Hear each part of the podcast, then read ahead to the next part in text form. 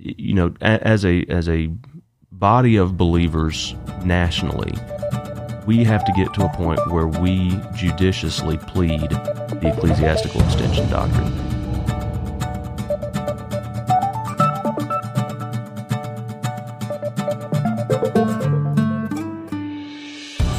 Hello, and welcome to another episode of Law and Church, a podcast for church leaders. My name is Brian Fitton. I'm here with Josh Bryant, managing attorney at Church General Counsel and an ordained pastor. Hey, Josh, it's 2020. It's a new year. Excited to get back into uh, some churches and court episodes. Yeah, here we go. Yeah, this is this is gonna be good. I'm I'm very excited. This one is a uh, it's I'm, I'm excited because it's obviously it's how churches really need to treat each other, how basically they need to grow up. Um, but you know, we want to do it out of grace, right? But Yep. there are some things that um, we need to pay attention to, right? Yep. And church leaders obviously need to uh, make sure to heed some of these warnings because uh, it's real. So um, let's just go ahead and kind of jump into it. Are you you ready to go? Let's do it, man. All right. So um, let's talk about kind of that first case. So kind of kick us off there.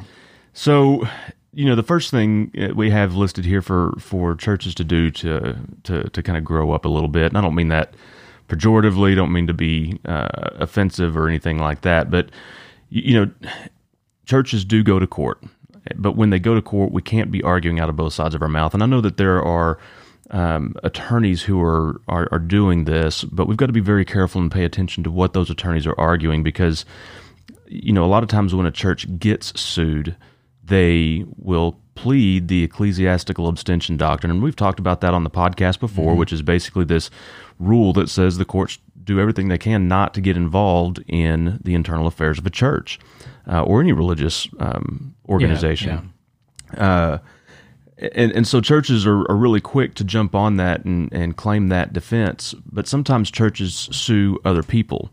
Uh, and they need to understand that when they do that, uh, it's equally as likely that somebody else, uh, the, the defendant uh, in that case, is going to plead the ecclesiastical abstention doctrine and do everything they can to keep that church out of uh, uh, out of court as well. They're going to use that as their own defense.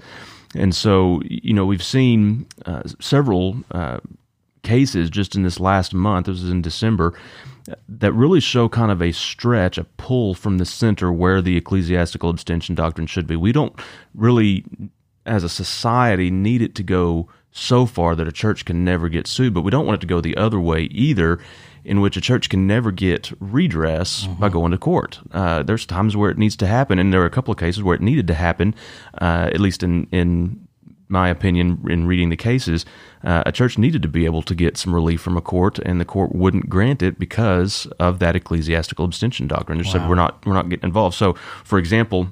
One of them was a, a case out of Texas, and because we're dealing with churches and, and talking about things that uh, you know those churches uh, could take offense to if we um, you know named them. I'm not going to name the cases Yeah, this month, yeah. but uh, one of them was a, a, Texas court, uh, and they applied the ecclesiastical abstention doctrine because allowing a church to sue its members who allegedly stole money from the church would push the court too deeply into theological issues of church discipline and things like that. And and so obviously, if somebody's stealing money from the church, you want to be able to get that money back. Uh, but this court um, just declined to do that. Uh, it declined to let the church uh, sue for a court order prohibiting a rogue member from filing uh, government documents on behalf of the church. Uh, this was a, a handful of members, three or four members, and they filed pleadings with the Texas Secretary of State or, or forms with the Texas Secretary of State changing who the registered agent was and who uh, was listed as officers of the, the organization that is the church. They were constantly disrupting business meetings and, and couldn't, uh, you know, they couldn't get anything done because these folks were yelling and screaming at a business meeting, it seemed like. So, you know, it, um, the, the, church needed to be able to do something in order to regain a little bit of control. And uh, the court said, sorry, this is ecclesiastical abstention. It's your member. Um, you, you're going to have to do discipline on that. So, um, yeah, it's, it's really kind of crazy. There was another one, uh, court in New, New Hampshire, uh, that used the ecclesiastical abstention doctrine to, um, to, to refuse to allow somebody allow a church to to interrupt uh, or to stop somebody who was interrupting a business meeting. You know, uh, we've had Dr. Rainer on the podcast before, and I read a, a blog that he wrote several years ago, uh, in which he talked about cave dwellers mm-hmm. uh, in the church, and he, the the cave word cave there is an acronym for constantly against virtually everything, and uh, it's a good it's a good acronym. Well, and, and, every church has its cave dwellers. Yeah. Uh, you know, you know the, the the bats flying around the sanctuary. So, um, but but basically, you know, there's there was a, a person who or family. They were occupying the church parsonage. They were constantly trying to up in business meetings um, and several other actions. And the trial court, after they refused to vacate the parsonage, after they refused to, uh, you know, let the pastor do his job that the church hired him to do, um, the trial court wanted to hold him in contempt. Uh, and um, wanted to fine them five hundred dollars a month as long as they stayed in the parsonage, which is only reasonable. That's mm-hmm. yeah. rent. You know, wanted to make. I mean, the church lost its tax exemption because it wasn't clergy staying in the in the parsonage, so there was no property tax exemption.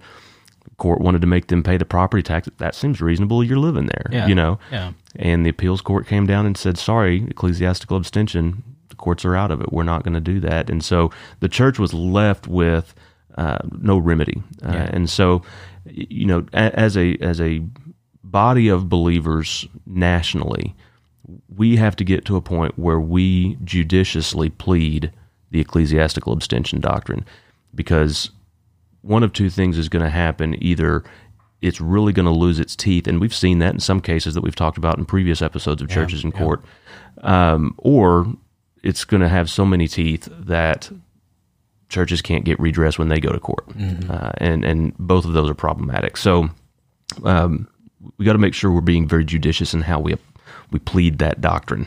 Absolutely, yeah, and that's uh, I mean, obviously, want to be weary of those things and obviously cautious in that area. And there's a lot of times that uh, too far one one side or the other can obviously get us in trouble. So yeah, absolutely. Um, all right, so number two, uh, stop suing one another. You know, you'd think that goes without saying. you would, you would think, yeah. Uh, you, you, know, uh, and I know everybody uh, has their preferred translations, but in my translation, it's pretty clear in First Corinthians six that uh, we're to settle our disputes together and not go to court as best we can, especially yeah. churches suing churches and uh, churches uh, or denominations suing one another.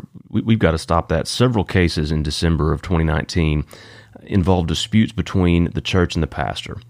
Uh, and it was clear from the recitation of facts in these cases that everybody involved just hated each other. Yeah. yeah. Um, now, you know, I haven't fully memorized scripture, but I'm pretty sure Jesus didn't say hate one another. Yeah. I'm pretty sure he said love one another. And that's how they'll know that you're my disciples. Exactly. Exactly. So, for example, in one of these cases, a church staff member uh, couldn't sit or stand for long periods of time due to a, a car accident and a spinal injury.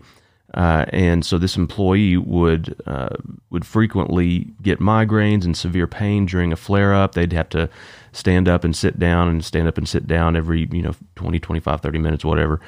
Uh, and so w- when the employee started working and they had this disability, uh, it was they automatically started this employee at 32 hours a week. We're going to give this this person a reduced schedule, uh, and that's going to be this accommodation under the Americans with Disabilities Act. And then as time went on, uh, they said, well, you're going to have to start working a 40 hour week. And then HR got involved and said, well, let's meet in the middle and we'll do six six hour days uh, for 36 hours. Uh, but then the employee would have been left alone at the office one day a week and uh, put in a position where, okay, what if he has a migraine? What if he passes out? You know, what happens here? Mm-hmm. Um, you, you, know, and so that that wasn't really going to work. The um, church then demanded that this employee provide medical records, which the employee went and did. Got got these medical records, got notes from doctors. Um, and three days later, the church presented that employee with a performance improvement plan, saying, "Well, you're not coming to work. You're um, leaving work early. You're not calling whatever." And things just got petty. I mean, one of the the pieces of evidence that the trial court was asked to consider was the fact that the, the employee was three to five minutes late. Hmm. Now, how petty do you have to be? Uh, which is anyway, th- things got real petty, um, and ultimately that employee ended up suing the church for a violation of the Americans with Disabilities Act.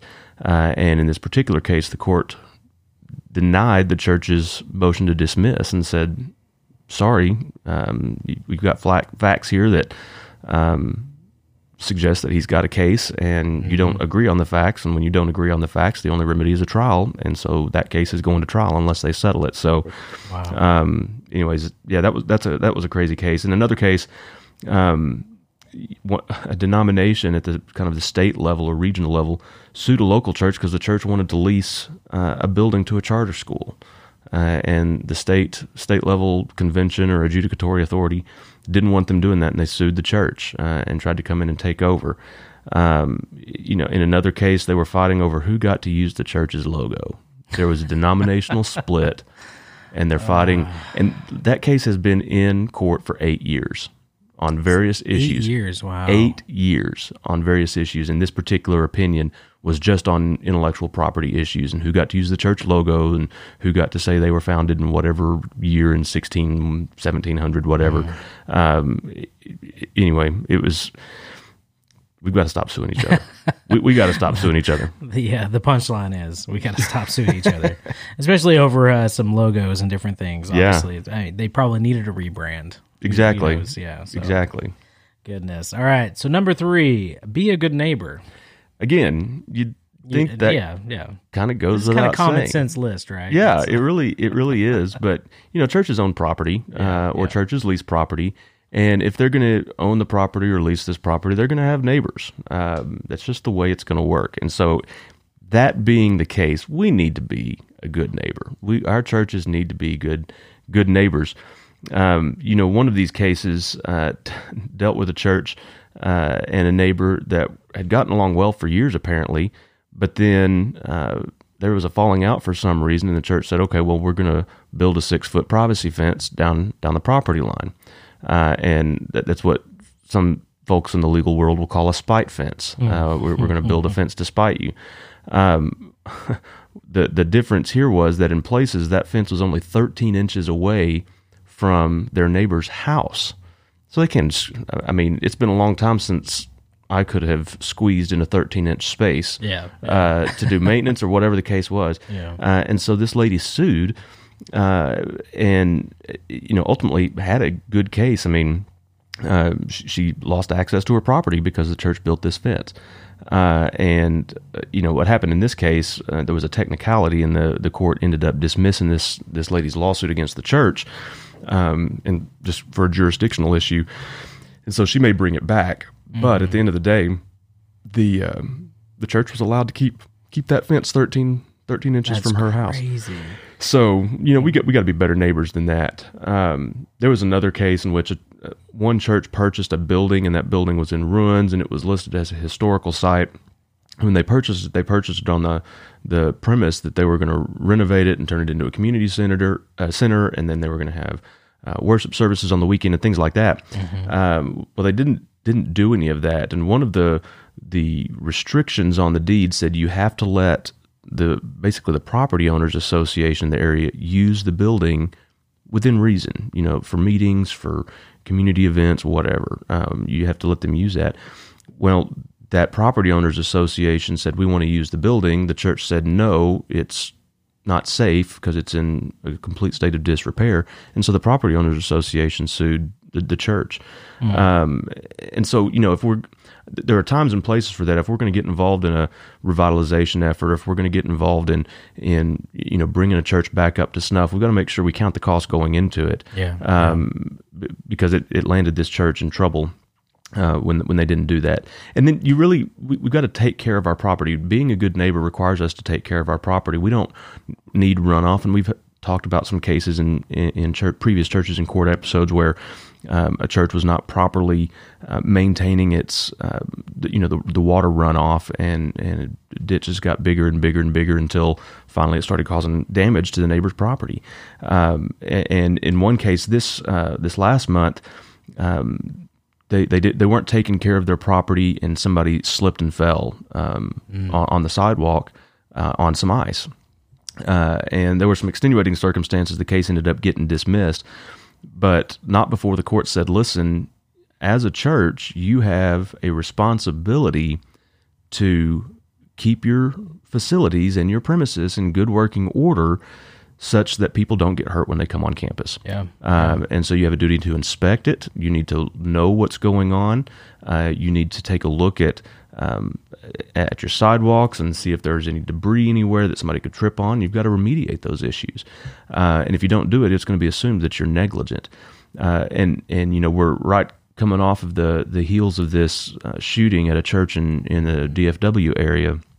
You know, and um, it, it's only marginally related to what I'm talking about here, but that you know, we, when we talk about church security, we talk about the people in the parking lot, the people outside being your first line of defense. And Yeah. it's not just the first line of defense in that you're welcoming people and you're greeting people and you're helping them get inside the door. And oh, the, by the way, you're looking for people in a hoodie that don't look right and Yeah, have a yeah. scowl on their face or whatever.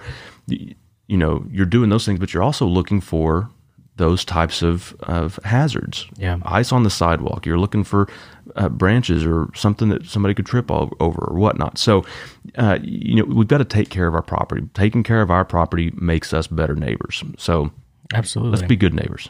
Absolutely. And we talked about that too. I mean, that kind of in a previous episode of paying your bills. Yep. You know, making sure that basically just take care of the basics, make sure all that's covered because that obviously can hurt the witness of the church. Yeah. Um, if you're not taking care of the, the, the basic things. Yeah, So, absolutely. all right. So, number four, one of our favorite topics bylaws. Bylaws. Yeah, go, so- go figure. Defending against power struggles by getting your bylaws in order. You know, anytime I read about a power struggle in a church, there's a church split, or people disagree about, you know, church discipline, or firing a pastor, or what we're going to do with the facilities, or how we're going to spend money. When there, when that spills over into a courtroom, almost every case that I've ever read spilled over into a courtroom because somebody wasn't following bylaws, or they were mm-hmm. interpreting bylaws in different ways. And listen, when I look at church bylaws, church bylaws are just antiquated. They're old, they're legalese, and I have to really kind of go back to my law school way of thinking in order to understand what they, they're saying. And they don't have to be that way. They can be very understandable, they can be very simple, uh, they can be bylaws that make it very, very clear who has the authority to do what. Uh, and so, you know, there were two cases that I reviewed from from December uh, dealing with these power struggles. And one of those cases, the pastor and the church, they've been suing each other at various times for three or four years now. Uh, and Wow. how, how a pastor and a church stay in that relationship, I don't I don't really know how that works, but uh, they're doing it, uh, and they've been in court for three or four years on s- several different lawsuits. Uh, and it, it all deals with control of the church. In, in one instance, the church improperly tried to remove the pastor. Um, the court wouldn't have it, uh, and the pastor stayed in his position. Uh, but then in another instance, that church tried to have the pastor held in contempt of court, uh, and the court held the pastor in contempt uh, and jailed the pastor for 30 days. Uh, and the, the pastor actually had to serve a few of those before uh, he could get basically a bond pending appeal. And when it went up on appeal, guess what the, the, the appellate court said?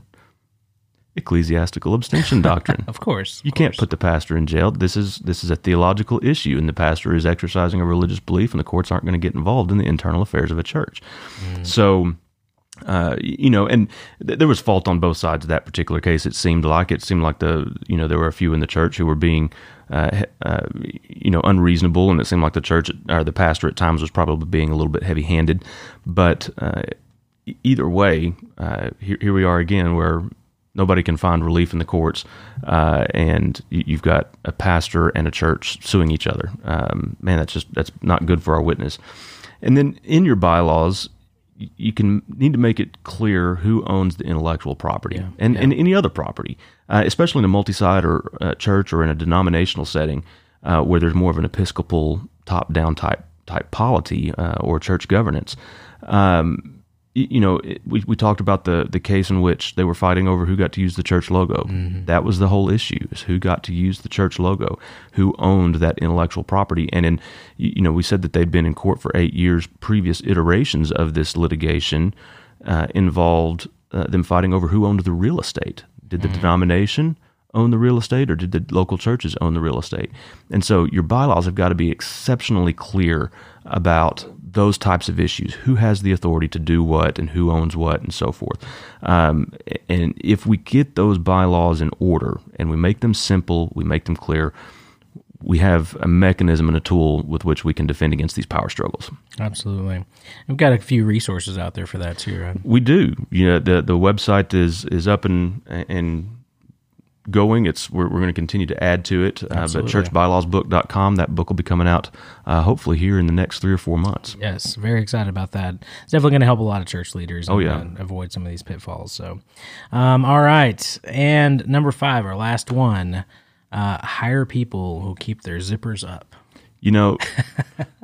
every one of these things today, I mean, I wrote this yesterday, but every one of these things um, really are just common sense. Mm-hmm. They're common sense listen, if you're a pastor or you're a church leader, you cannot tell somebody of the opposite sex that you supervise or that you counsel in a counseling setting or that you interact with on a regular basis that uh, that you're going to have to put in some long hours and your spouses are probably going to think you're having an affair. Yikes. You, you can't say that. Yeah. And if you do say that, you certainly can't tell that person that uh, you and I are going to become very close. Oh, and if you say those things, uh, especially when you say those things with your hands on her legs, uh, you, you, you certainly can't uh, tell that person to put their big girl underwear on when they complain that they're feeling a little bit uncomfortable by your comments.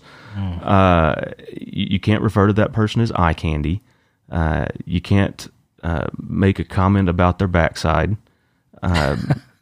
Common sense. I'm just, I'm just confused. Why why can't we do these things, Josh? Yeah, just, yeah. Uh, you, you, know, uh, that's so crazy.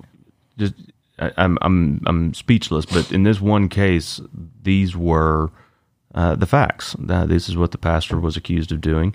Um, I believe this was another procedural case where they were determining, okay, is this something that we're going to decide on summary judgment, or do we need to dismiss the case, or we're going to send it to trial? Mm-hmm. And um, this one's going to trial. Um, yeah. And wow. uh, assuming these things are true, which it looks um, based on some other evidence um, and some other procedures that have gone on in terms of how this person was removed and um, other investigations that happen outside of the trial, it looks like that certainly this is probably something that, that actually happened. Um, mm. That is sexual harassment. Yeah. Um, it is illegal. There is no ecclesiastical abstention doctrine on sexual harassment. And even if there were, even if the courts were unintelligent enough to apply ecclesiastical abstention to sexual harassment, where in the Bible does it give us permission to do that? Nowhere. Where where, where is yeah. there a spiritual basis for doing, yeah. acting like this? So we we we can't do that, and we've got to hire people who have better character than that. And then as the church, uh, you can't make the victim move in office. You can't fire or ask that victim to resign because they're not doing their job when you've moved their office and taken them out of the location where they were working. Uh, that can't be the character of the church leaders. It can't be the character of the church. And we've we talked last month in some of our episodes about the ethics of the church, the organization itself. What what is ethical? Um, what what are ethical issues there? Yeah, uh, And, and, this is one of them. We, we we have to act ethically and take these things seriously. And in one of these cases, um, it was actually the same case. They moved this person to a different location. They didn't put the offender on paid administrative leave. There was still some contact there. When they moved that person, they they, didn't have access to all the tools they needed to do their job. Um, really, kind of just ostracized the victim. You can't do that. Yeah, okay. Yeah.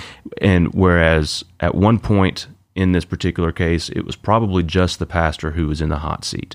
Now it's the pastor and the church, yeah, uh, or the, the, the employer uh, supervisor and the employer. Both are, are now in the hot seat. So you got to make sure you take care of these things and, and you do so um, within the confines of law. Yeah, absolutely. And we've started to see that too in our in our culture and things coming out. And a lot of times things could have been dealt with, um, you know, up front and, and, taken care of in the appropriate manner. But so many things of trying to hide it and, and adjust things, and again moving people offside and trying to make it all go away.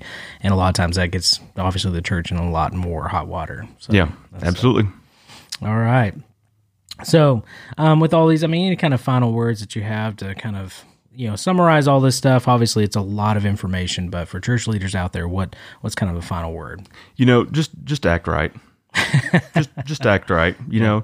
Um, you know when we have some religious liberty things we need to keep an eye on as well there were a couple of cases that kind of concerned me that i reviewed last month. One of them was a new york uh, case and it was a law that actually requires churches to get a court's approval to sell real estate uh, and one case issued uh, last month it was so paternalistic the the court was saying, "Oh, well, this is just not in the best interest of the church."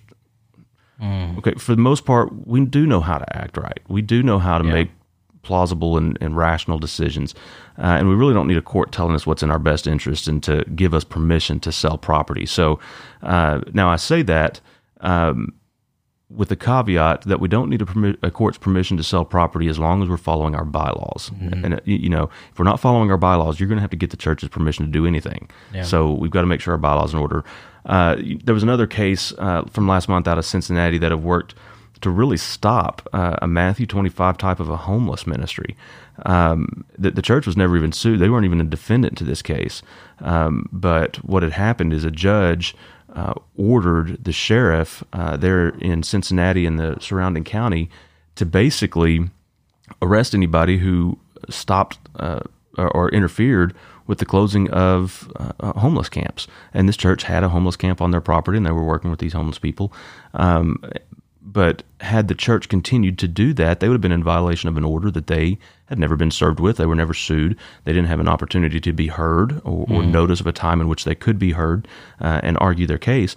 And so the church sued the judge, uh, not- which which can be dangerous. Yeah, Um, yeah. but they won. This was one of those cases where, where the, the outcome was actually correct. The the appellate court came down and said you can't you can't do that. You can't hold somebody responsible for an order uh, or to follow an order that they didn't have an opportunity to come and argue. Uh, and, and so the church was. Um, they they issued what's called mandamus or writ of prohibition.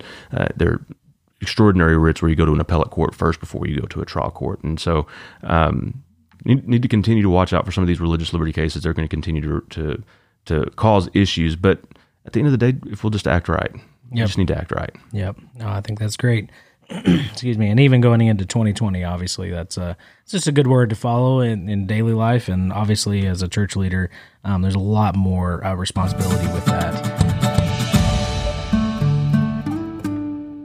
That's been another episode of Law and Church, and all the resources we've talked about today will be in the show notes. Uh, you can get those show notes on the Church Law blog at thechurchlawgroup.com or on our podcast website at lawandchurch.com. And of course, the show notes will always be available in your favorite podcasting app. That's right. And go do us a favor. Please go subscribe and review to our podcast. Listen, our heart is for the local church, and there are church leaders who really need to hear this stuff. And your review and subscription of the podcast just makes it that much more likely. And certainly, we're going to be talking about stuff next week uh, that you're going to want to hear as we go into more detail. So, uh, your subscription is also going to help make sure that you have access to that. And so, uh, go do that. And then also make sure to go join the Church Law Group on Facebook. Just go to Facebook, search Law and Church, and you will find that group. You can also find the link in the show notes. Thanks, everyone. Yep. And we will uh, see you next week.